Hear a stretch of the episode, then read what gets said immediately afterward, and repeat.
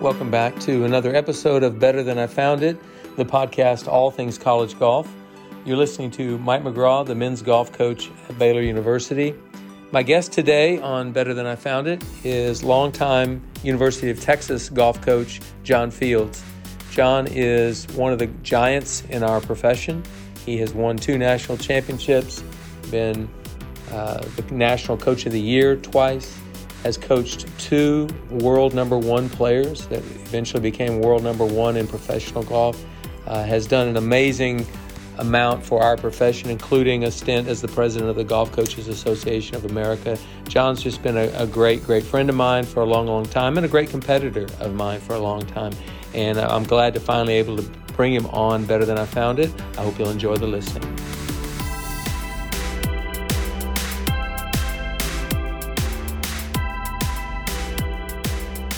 Okay, better than I found it, listeners. Let's give a big shout out and welcome to University of Texas men's golf coach John Fields. John, thank you so much for joining me today on Better Than I Found It. Thanks, Mike. Um, I'm delighted to be here, and I'm uh, congratulations on what you've done with college golf and the mentorship you've had with other coaches. And I'm excited to be here today and maybe. Uh, delve into collegiate golf today and and in the past. Yeah, you know, um, obviously when people talk about collegiate golf, I mean, University of Texas is one of the schools that's mentioned, you know, in in the conversation about what are the top schools. You've been there, gosh, John, I think you've been there 25 years. Is that right? That's correct. I'm in my 26th, and uh, both Pearl and I count our blessings on a daily basis that uh, that DeLoss Dodds thought well enough of me 26 years ago to hire me as the head men's golf coach at the University of Texas, one of one of five uh, in a 95 year history. Well, and you know, it wasn't like you were just off the street. You were doing a really good job in New Mexico, so it's understandable why the DeLoss would have done that. But you know, if you think about it, at just that 25 year period, you were at New Mexico for 10 before that, but the 25 year period since you and I have both been in, I got in college coaching literally um, the same month as you were hired at Texas. So, I mean, because I saw you at the golf camp at Oklahoma State and you were at New Mexico, and like a week later, you were the golf coach at University of Texas. So, I've been in college coaching as long as you've been at Texas, pretty much. But it's changed a lot, hasn't it? Well, there's no question. I, th- I think the elevation of collegiate golf has uh, been growing since the 50s, 40s. Um, now, you're the historian, so you know Yale uh, has all those national championships to to rest upon, and of course, those were in the 40s, and uh, and then University of Houston came along late 50s, 50s, 60s, and 70s, and really dominated. And then a young Mike Holder took over uh, kind of mid 70 ish or maybe late 70s, and and uh, he took over there at Oklahoma State. He had his dominating run for essentially 20 years, and uh, and since then, uh, the elevation of collegiate golf has encompassed um, kind of a tremendous amount of growth, but also uh, a lot more parity. There's no doubt. There's so many more good teams now than there were 25 years ago when I first got in. When I first got in, you probably had 10 or 12 teams that probably had a realistic chance at competing for a national championship. And I mean, it's a lot deeper than that now. And just the the fact that schools are now putting a lot of money into facilities, which they weren't doing back then to speak of. And I mean, you've seen the facilities change at the University of Texas. I, I, we could go down a list of about 50 or 60 schools that have markedly changed their facilities during that same time as well. But also, when you were walking fairways when you first got to Texas, you didn't have to recruit it against as many schools as you have to recruit against now. It's changed. I mean, all across the board. It's it's a much much more competitive situation. It is.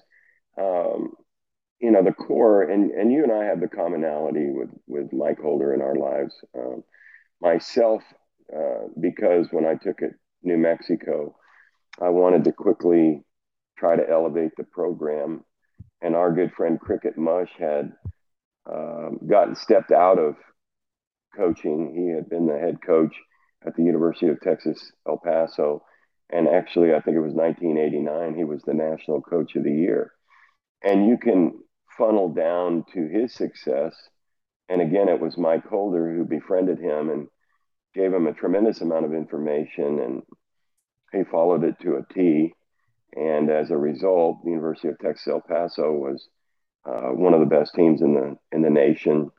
Showed up looking good, and um, and and really for me, that was more of a model for our New Mexico program than any other program. I mean, we couldn't aspire initially to what Oklahoma State had done at that time frame, but we could aspire to what Cricket Mush had done at the University of Texas El Paso. And I'm talking about in the mid to late 80s. And what he did is he aligned himself with Mike Holder, uh, started walking around with him at recruiting uh, sites. Um, and you can imagine it, it's kind of like um, hanging around somebody who has tremendous success and not necessarily taking the leftovers, but taking the ones that don't quite measure up to that program. And then next thing you know, you've got this really dynamic program. That's what UTEP did. And I, and I think we did something similar at New Mexico. I ended up doing Mike Holder's camp. I, I would encourage, like you do, Mike, uh, young coaches to to go to camps and learn how to uh, teach, but also just to hang around maybe uh, older successful coaches that might have some great ideas for for younger guys. But the but the bottom line is there's 300 Division One programs right now, or more, and I think about a hundred of them are funded to win. And what I mean by that, they've got great tournaments, they've got great facilities, they travel properly uh, in a nice way. But when you get right down to it, it all kind of emanated out of Stillwater, Oklahoma. Well, and I was a big part of that program, obviously, and I, I grew up in the shadows of that program. So I I saw college golf change from what Labron Harris was doing before Mike Holder, which was sort of uh, meat and potatoes, if you will. It wasn't big deal. They didn't travel very far. He didn't go. He didn't do much in recruiting because he just didn't have the funds to go recruit and travel. And I think Mike Holder told me a story about a, a, a gentleman named Bud Saratine who was at the first Cowboy Pro Am in 1973 when Mike was a brand new coach. And when Bud passed away years later, Mike got very emotional. And he told a story of how Bud was the first donor that reached out to him and said, What do you need? What do you need to take this program to a completely different level? He said, Well, Bud, we don't travel. You know, we just kind of play in and around Texas and Oklahoma. But I want to go to the coasts, East Coast once and West Coast once. We need to fly. And so it's going to cost a lot more money to do that. And Bud said, You got it. And so Bud took care of him, I think, for a four or five year period, took care of every flight they had. And Mike was able to now start traveling. Plus, he recruited outside, you know, the Texas Oklahoma region. So it's like that. I mean, that didn't happen beforehand. And right. I mean, it really didn't. So it was, it's kind of amazing how that evolved too, you know, but it did start right there. One of the best programs for sure. It did. And, and uniforms even were uh, not utilized until the mid 60s. And I think Labron Harris, probably Coach Williams at Houston, and I know George Hannon were at the crux of starting to wear uniforms. And then all of a sudden, um, Coach Williams down at Houston put the name of the school on the back of the shirts at the All American, and everybody would proudly wear those. There's a picture of our Ben Crenshaw winning the 1972 national championship. He's got his back turned to the camera because he just made a 20 footer to tie Tom Kite and on the back is Texas.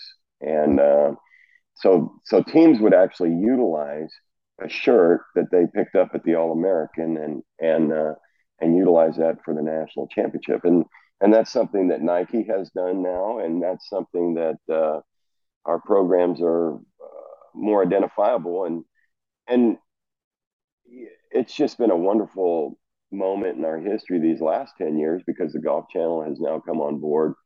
Uh, we're getting exposure at the grassroots level, which is junior golf.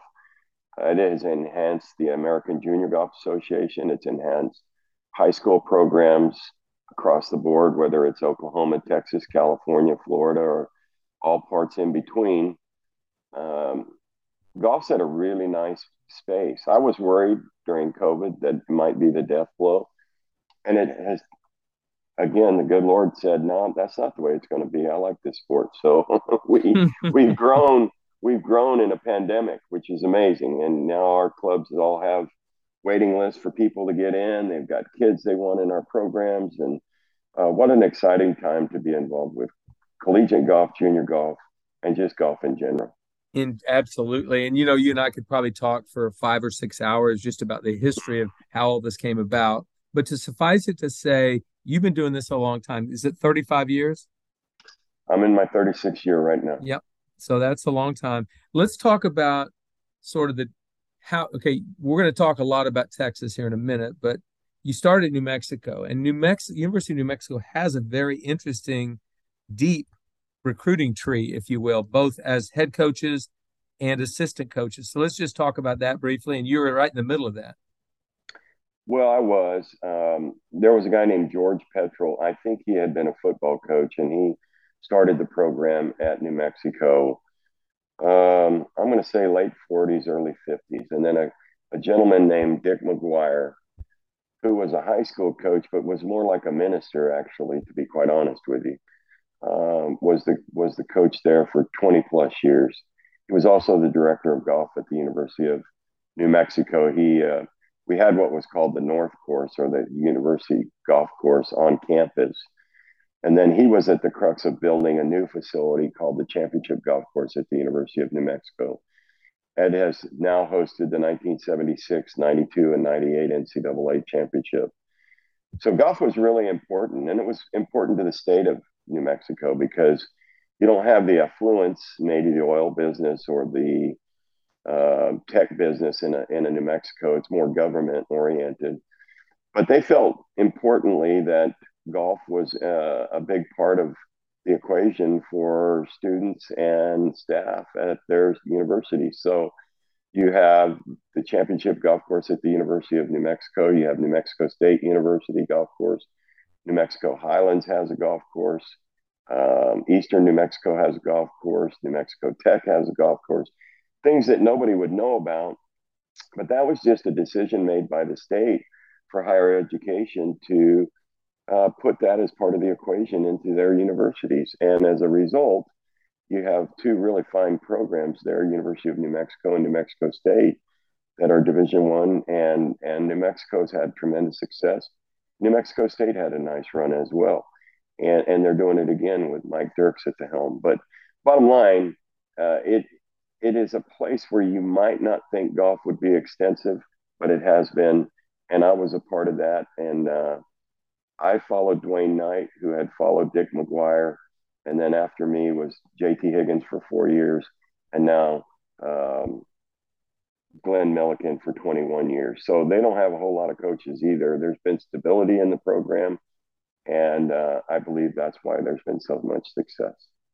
Well, that's good to hear. And you know, there are assistant coaches too. Ryan Murphy is now the head women's coach at the University of Texas. Jim Anderson is the head coach on the men's side at University of Arizona, and Brian Kortan is the coach at Texas A&M. So the assistant coaches have done well out of that too. But three national champion, not three, pardon me, four national championships have come out of that program.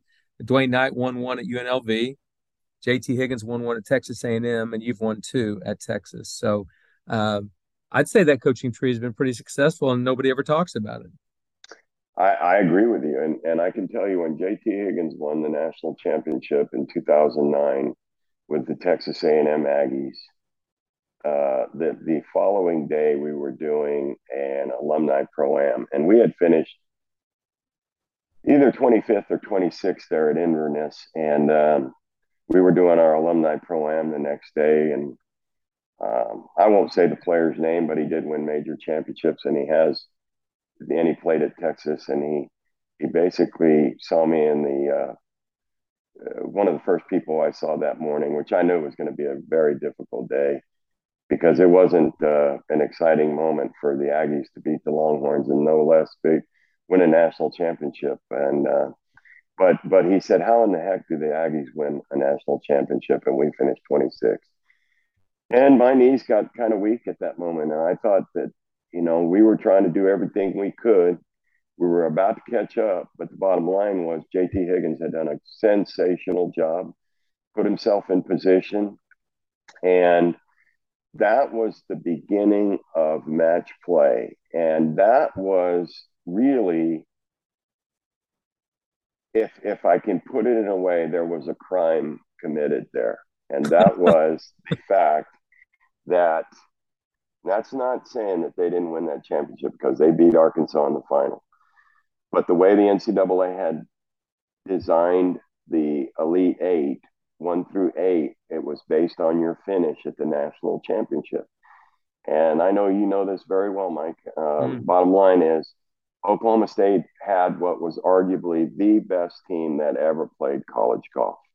Um, I think Rickie Fowler was on that team. Go ahead and tell me who was on that team. Uh, Rickie Fowler, uh, Peter Uihlein, Morgan Hoffman, mm. uh, Kevin Tway, and um, let's see, we had uh, I'm not thinking very oh Trent Leon who was the third team All American. Correct. And so they won the the 54 hole medal by 20 shots, I think. And unfortunately, but fortunately for an A&M and an Arkansas, the number two team in the nation, which was arguably the second best team that ever played college golf at Georgia, finished eighth in the um, they finished eighth in the in the medal, and all of a sudden you had the number one and two team going at it head to head in the first round of match play, and uh, Georgia, darned if they didn't, uh, were were in a powerful position, which is everything to gain and nothing to lose, and they beat Oklahoma State, and then I think they kind of just it was just one of those things where they spent so much energy in that place they weren't able to match up with Arkansas. So next thing you know, Arkansas is playing what was then the number 16 ranked team in the country, Texas A&M, and A&M wins the national championship. That was a devastating day for me, but it really added fuel to our fire here at Texas, and and uh, it, it, it has been helpful, but it was a tough day. Well, it was. Uh, it was a tough day for me too, John. That wasn't bad. Sorry to remind you of that, Mike. No, but honestly, you know, well before that, two years before that, I was preaching that we needed to keep the seeds that you brought, you came into the regional with, and you came in the national championship with, and nobody's nobody's ever really agreed with me. I guess you sort of agree with me, but oh no, I, I absolutely one hundred percent agree with you, and I would love to to do that. Uh, it's just, I guess they feel like in golf, like at the U.S. Amateur, how you finish in the medal is how you're going to be seated. And I don't like that for college golf because I think we need to exemplify what the season and the entirety of the season means. And if you went back to the original seeds, it would be a much more healthy uh, competition. I don't think that's ever going to happen because everything that we do at the national championship is to make it compelling for the viewer and those type of stories uh, just like when we beat oklahoma state at the blessings four years ago uh, in the semifinals that was compelling uh, we should not have beat them but we did and um, that was a tough day for alan bratton mm-hmm. yeah i mean i guess you can look at it a lot of different ways but regardless we are both thankful that our national championship is on television now, and I think it's brought a lot of interest in the college game. So it's definitely helped our college game. There's no question about that. I 100% agree, and and and this year I found out exactly how that happened. I, I I'd always thought that Mike Holder was at the crux of of getting that done, and he was. But the person that that dreamt up the idea, the person that really brought it to the fore, was Rick LaRose at Arizona. And when he got that in front of Holder, Holder bit off on it and thought it was great. And so he was in such a powerful position on the NCAA championship golf committee that um, that he was able to get that through. And really, the rest is history. And now the changes in collegiate golf have been immense. We've got more and more tournaments on TV. We've got more exposure for our players. It goes hand in hand with NIL, which is now a relevant part of our life, uh, which is name, Im- image, and likeness. And that the kids, even in golf, are able to uh, retain a financial value to themselves, and now they're they're able to uh, make money. And uh, I'm excited for college golf. I'm excited for the coaches going forward. Uh, those that work hard are going to do well, and those that don't are not. I agree with that. So, you and I are sort of doing a little history uh, lesson here today, which is good. It's actually kind of fun for me because I am sort of a golf historian. But so let's talk about University of Texas golf. Obviously, has been good for a long, long time. Uh, when Ben Crunch, Crenshaw and Tom Kite were there, they won a couple of national championships. And then there were several years where they didn't win one and had several close calls under Jimmy Clayton, who was a really great coach there at Texas. But I'm gonna I'm gonna ask you this because I've always wanted to ask you this. I've never have, so I'm gonna do it here in a public forum. Um, Jordan Spieth would be considered by most like a career changer. I mean, like just an unbelievable, and he is. That he was that guy, and he changed your program greatly. But I would go back to two years earlier when Cody Gribble was a freshman, because I think Cody Gribble, in my opinion, was a big catalyst for the reason you were able to get Jordan Spieth to come to Texas. Even though I think Jordan was always going to be a Texas kid, but t- talk to me about Cody and his impact on maybe encouraging uh, Jordan to to make a you know a move to Texas. Is, did that have anything to do with it? Do you think?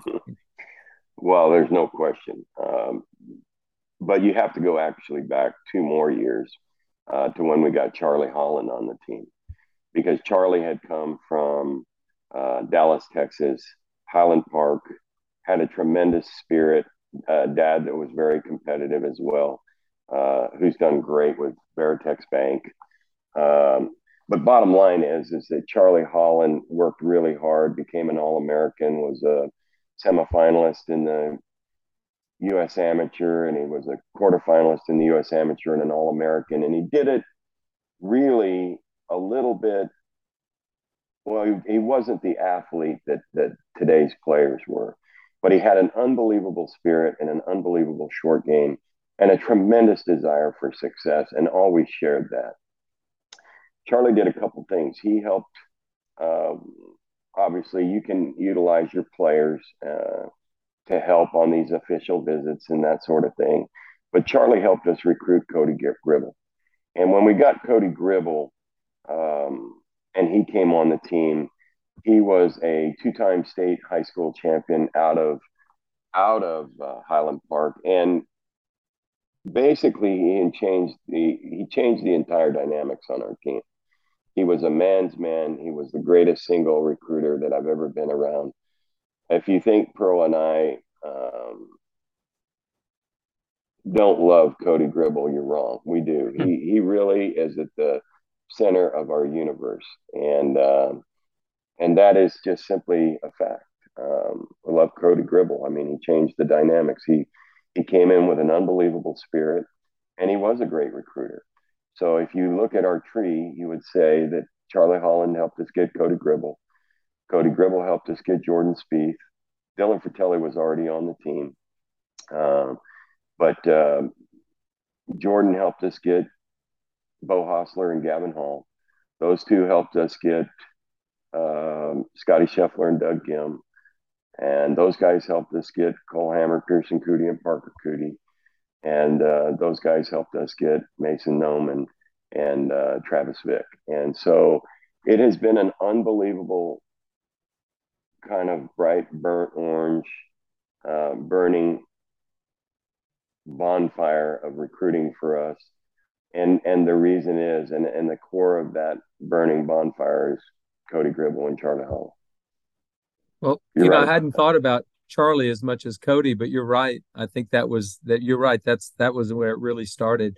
And you know, it wasn't always that way. You were in a little bit of a sort of a not a drought, but it wasn't as good for a few years for you before that. And so Yeah, no, I, I, that that happened, Mike, because I came in with tremendous enthusiasm. And if you remember, we recruited uh, in 1997, 98, we recruited what was called the Fab Five. It was uh, David Gossett, number one junior in America, um, John Klauk, number two junior in America, uh, the number seven junior in America, or maybe number nine um, was Russell Serber.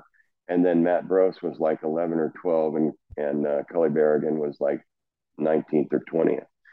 And um, Golfweek actually called it the Fab Five. And we rode on that. We finished third, fourth, and fifth in the national championship. Um, that, that team and what emanated out of that team was a United States Amateur Championship, uh, which was David Gossett. And then in 2002, three, and four, we won our first Big 12 championships. Uh, we called it the three-peat. And then we got into the build of the golf course, and I got distracted. I, I was looking at more where a bunker ought to be, or where a tee box ought to be, or the length of our golf course, or how a fairway should be shaped. I got distracted, and um, and that that hurt us in the 2005, six, seven, eight, and nine time frame. And uh, truthfully, I think the good Lord sent us an angel, and, and that was Cody Gribble because it absolutely changed the dynamics of our program at that time. And all of a sudden, we were relevant and could win, and uh, and it has been burning bright since then. So, okay, there's a little bit of history for people right there about how it got to there, but let let's talk about Jordan Spieth because when Cody was there, you guys had a building team. You were getting better but there wasn't the same energy as when that kid got on campus. Um, and I think it speaks to one, incredible talent, but two, anticipation of that talent showing up on campus. But three, Jordan's just a very dynamic guy. I'm really, really, you know, obviously I was in the recruiting of Jordan Spieth as well, big time. I, you know, i will never forget the day when Jordan called me to tell me he was going to the University of Texas. Um, he said, Coach, I just want you to know uh, you did a great job recruiting me. I said, Well, thanks, Jordan, but second place in recruiting doesn't get you very far. He goes, Well, no, but I just want you to know I was always going to be a Texas Longhorn. And you had, I got to the point where I decided to bring my whole family on that official visit. You know, he, so he brought his entire family to Stillwater. He said, I never would have done that. You, you made it you made it hard for me to say no, and uh, that was a great job. But I was probably always going to be a Longhorn. So I obviously are licking my wounds on that one, but I still have so much respect for that guy, and just the way he's carried himself in pro golf has been amazing. Yeah, I would say he he's got one thing that there are a few golfers in this world, a few golfers in history have had. If you ask me what Jordan Spieth was to our career, I would say he's probably a once in 50 year player. I would say Phil Mickelson, who was around when you were too, uh, was a once in 75 year player. And Tiger Woods is a once in a lifetime player. And Jordan Spieth has a commonality with both those guys. And I, I've termed it as delusional confidence. There's nothing that he he cannot dream up that he does not believe that he can accomplish. Meaning, he immediately thought that we could win a national championship, and we did. One of the things that he told me when he was going to turn pro, and it was December of his third semester at Texas, I asked him, I wanted him to know that I, I didn't want him to leave, but I knew it was the right time for him to leave. In other words, I, I told him, look, we love you. I don't want you to ever think that I want you to leave but I know it's the right time. And I said, but you need to do, there's a couple things I need for you to do. And I said, one of them, Jordan, is Pearl and I, when you play in the Ryder Cup someday, we want to be with you. We want to, we want to watch that tournament and we want to go out there and, and enjoy that with you. And he said, Coach, that's no problem. Now, this guy had just missed in the second stage of the tour school. So I'm talking to him as he's going to go out and have to Monday qualify and do some things for the PGA Tour. But it's December, and he said, Coach, that's no problem. I'm going to be at the Belfry in two years, and you will be with me. You and Pearl will be with me, and we were. And and and then he goes on to win two major championships the Masters first and then the US Open. And at that moment, I don't think anybody knew that it had occurred to Jordan that he just might win, not might, could win the Grand Slam of golf. And if you remember back, he almost uh, he won the Masters, he won the U.S. Open, he had a top five finish in the British, and was relevant all the way to the last couple of holes of the PGA. He almost did it, and that's okay with Jordan. He believes that he could do that, and that's okay. It's not a problem. It's not uh, without reality. And so I've sat with him since. I know he believes he's going to win more major championships. He told me one day, just sitting on his couch in his house, he said, Coach, you know what? You can just do the math. I'm 20 something when we had this conversation. He said, Think about how many major championships I'm going to play in the next 30 years. I'm going to win several of those, coach. And that's what he believes. And I, I love being around him. He was great for us with match play. And um, like I said, he's the one that helped us bring Scotty Scheffler too. So, um, and I will tell you this going back to uh, Charlie Holland, after we got Cody and we knew we were going to get uh, Jordan Spieth, or at least we were recruiting him really hard, I asked Charlie Holland uh, as a Dallas boy, I said, Hey, Charlie, who's going to be the next great player out of Dallas? He said, Coach, no question about it. Not even a guess. He said, It's going to be Scotty Scheffler. And I said, Really? I mean, that guy's like 12 years old. And he goes, I'm telling you, coach, he is going to be great. I'm like, Okay. And I don't know if there was a bright light shining around him or what it was, but he was absolutely 100% right. And in my mind, thank God he came to Texas. Yeah, I mean, so you know, we just talked about a world number one Jordan Spieth and Scotty now world number one. I, I don't know if it's true because I'm a golf historian. Not not sure if I have this perfect, but I think you're the only NCAA Division One coach to have coached two future world number ones. I don't think anybody else has done it. I mean, the odds of that happening are way astronomical. So congratulations on that, and and it's been fun watching Scotty because he's such a good dude. Also, uh, get to the top of the golf world. He's done it in a beautiful way too. Yeah, I would I would thoroughly agree with you, Mike. I would say that uh, they're both powerfully great human beings, and that is Scotty Scheffler and Jordan Spieth. They are, if you can imagine, they're both better people than they are golfers. Well, I would think you'd probably know better than anyone. I mean, you you you were around them every day for the the time they were in college, which was pretty, pretty amazing. But have you talked to Scotty here any recently? Oh yeah, we we had him in for our uh, alumni pro am in in um, early September, and we were fortunate. Uh, Jordan wasn't able to make game day, and um, unbelievably, the, the the the people with game day, ESPN reached out to us. We happened to have our national championship team there, and they asked if we'd go on stage with him. I asked Cole Hammer, Pierceson Coody, Parker Coody, Travis Vick, and Mason Nome if they wanted to do it, even though it was just going to be a cameo, and they all wanted to do it. So when we got there, the uh, the director, a woman who was a director of ESPN Game Day, said, "Hey, coach." here's what we want you to do. You brought your national championship trophy. Go ahead and bring that up on stage.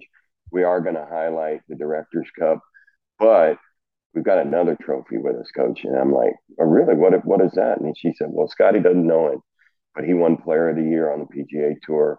His peers elected him two days ago, and we have the trophy, and we want you to give it to him. And I'm like, oh, come on, you got to be kidding. And she said, no, uh, this is a reality. We're going to have it behind you it's going to have a shroud draping it, and we're going to take it off and give it to him. And that's what happened. And I was able to hand it to him. Scotty teared up. He had no idea that was going to happen. And it was a real live moment. It tells you right about him, uh, how emotional he is, how much that meant to him. And for us, it was just another one of those blessings that might not ever happen again. Probably will never happen again. And and uh, not in that fashion where we were going to play Alabama that day. Scotty Scheffler's number one in the world, player of the year on the PGA Tour, standing with a national championship team at Texas. I mean, that is a crescendo in a career. That's pretty good. You could you could uh, stop right now, and that'd be a pretty good finish to your career. But I don't think you're going to stop. Something tells me. All right, right so um, I, I, do want to talk about your national championship team from this year because um, I was very, I, would say close. I pretty good acquaintances with Cole and Pierceson and Parker, and recruited Travis heavily. And mm-hmm. uh, Mason Nome, I've, I've known since he was about a 12 year old. So it's a great group of Texas kids, really pretty impressive. I don't know if that will happen like that again. I don't know how many teams are going to have five. You know, for six straight years, my postseason team at Baylor was all Texas kids, every one of them. So yeah. that's kind of a rarity. Uh, but you guys actually won the national championship with that group. So what kind of pride do you take in that?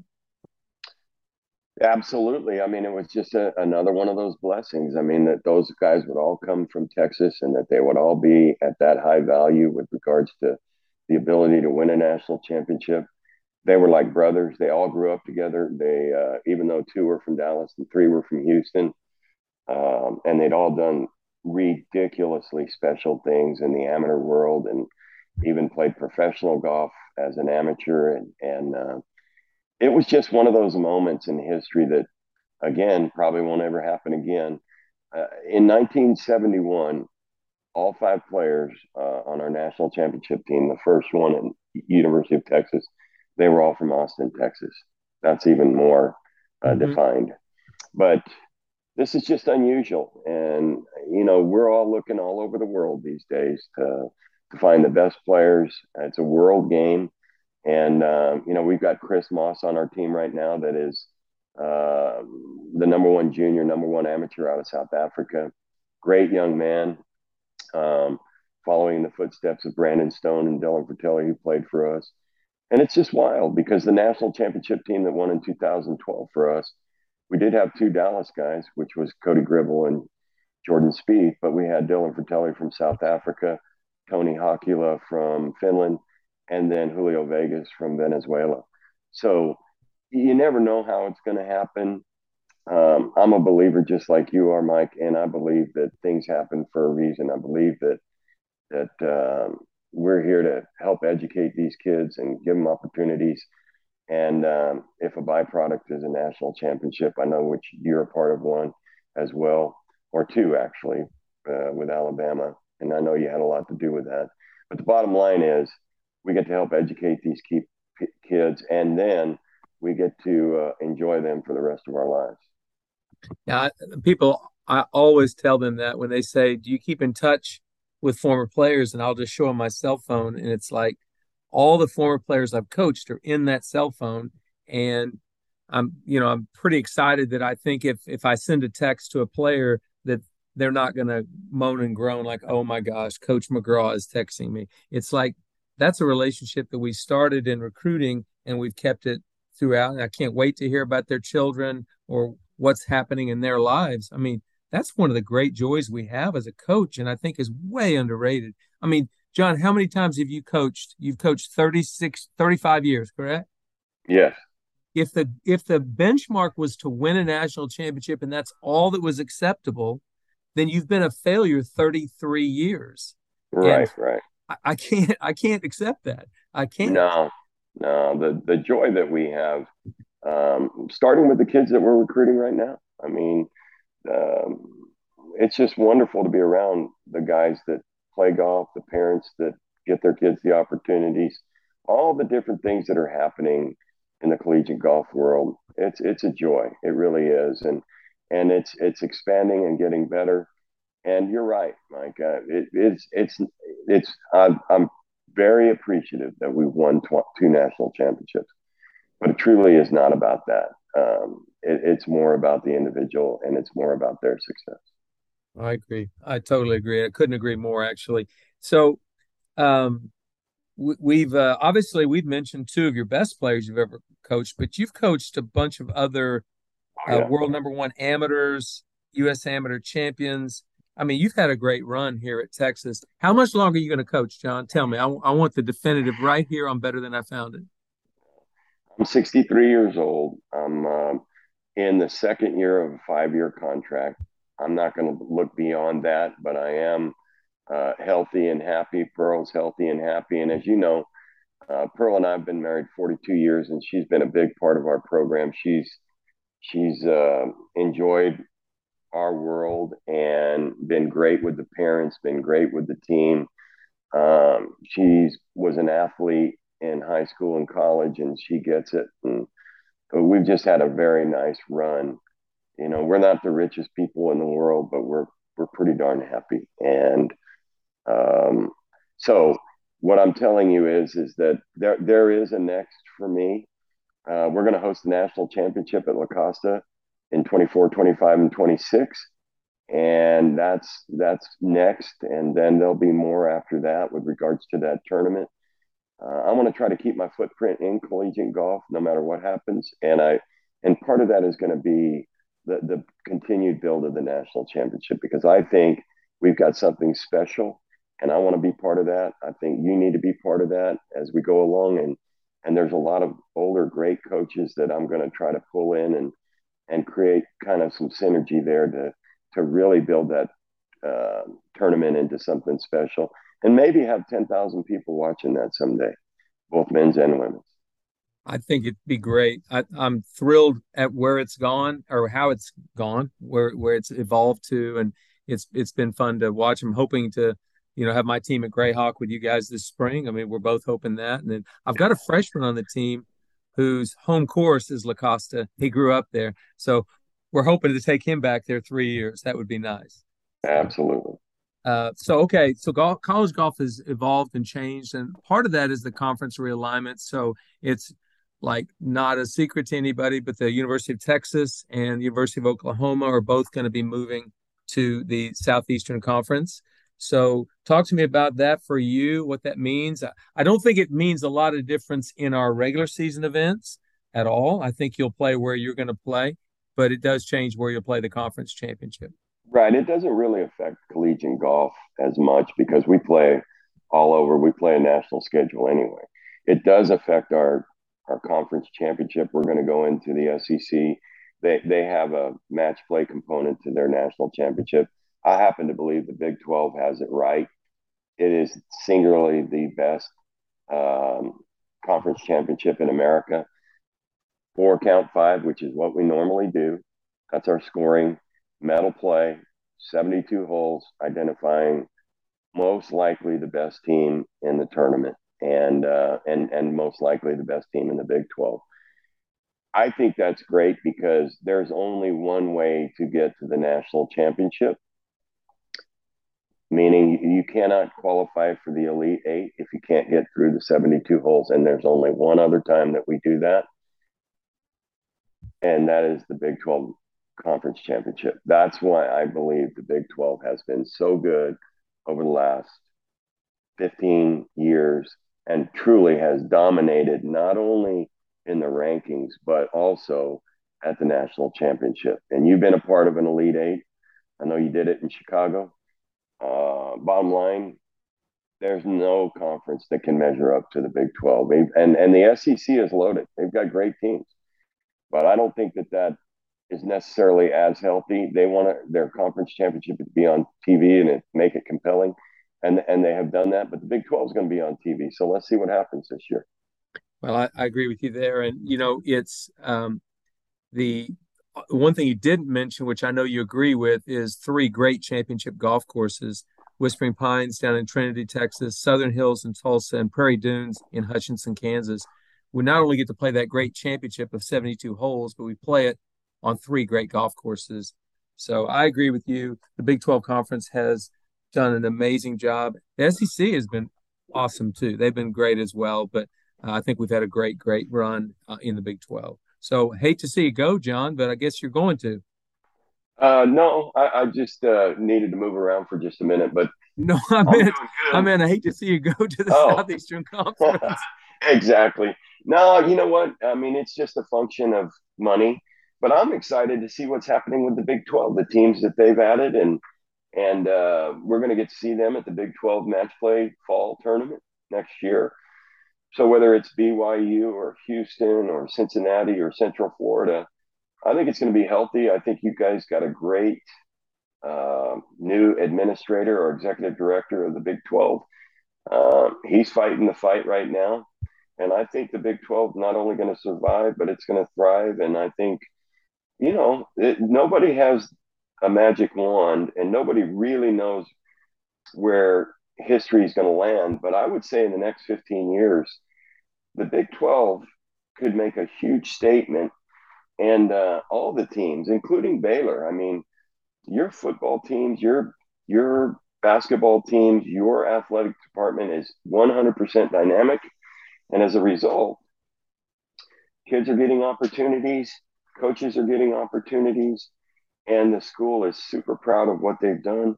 I mean, y'all won a national championship in in uh, basketball recently, both men's and women's.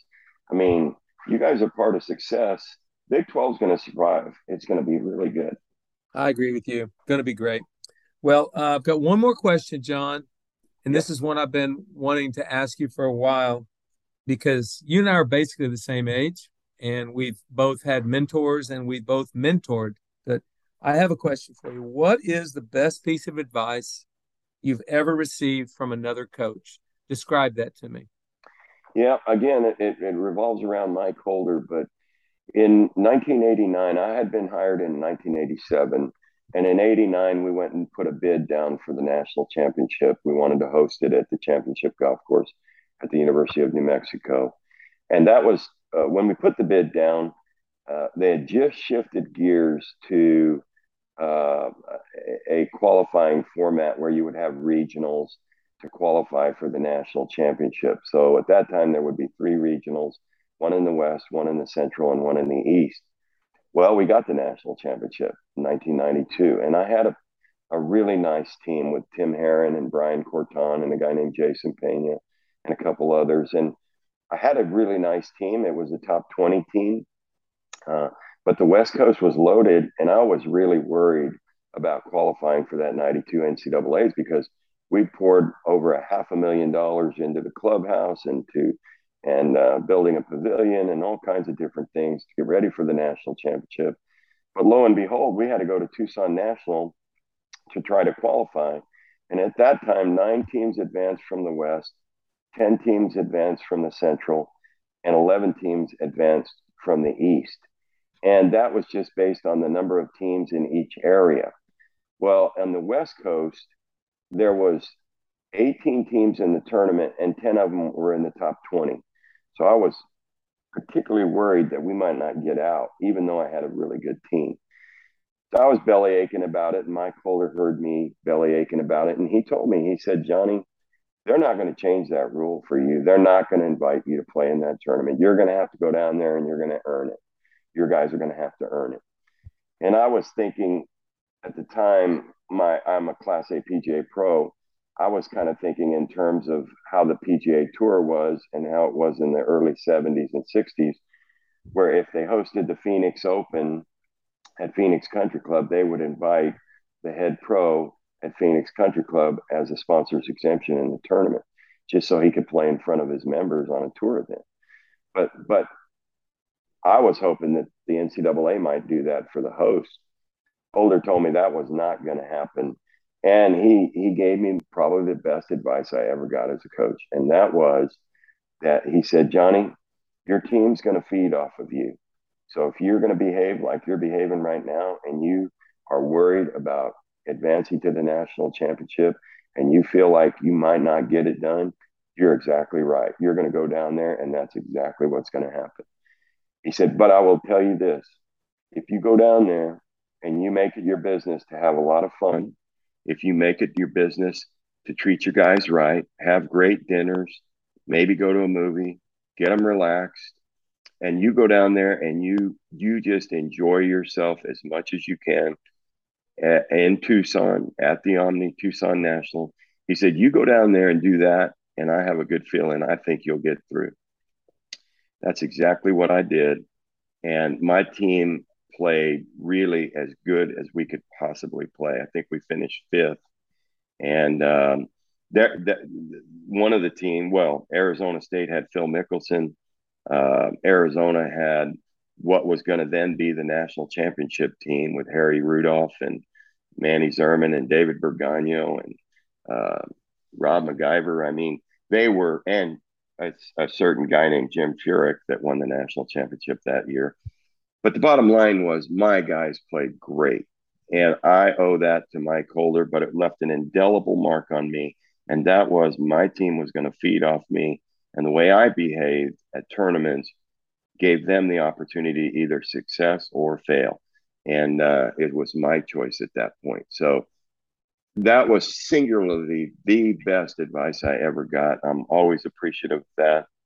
And uh, he was, uh, Mike Holder's been a blessing for a lot of people, and I'm one of them.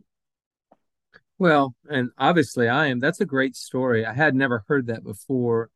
Um, and, you know, he talked to me about that on numerous occasions.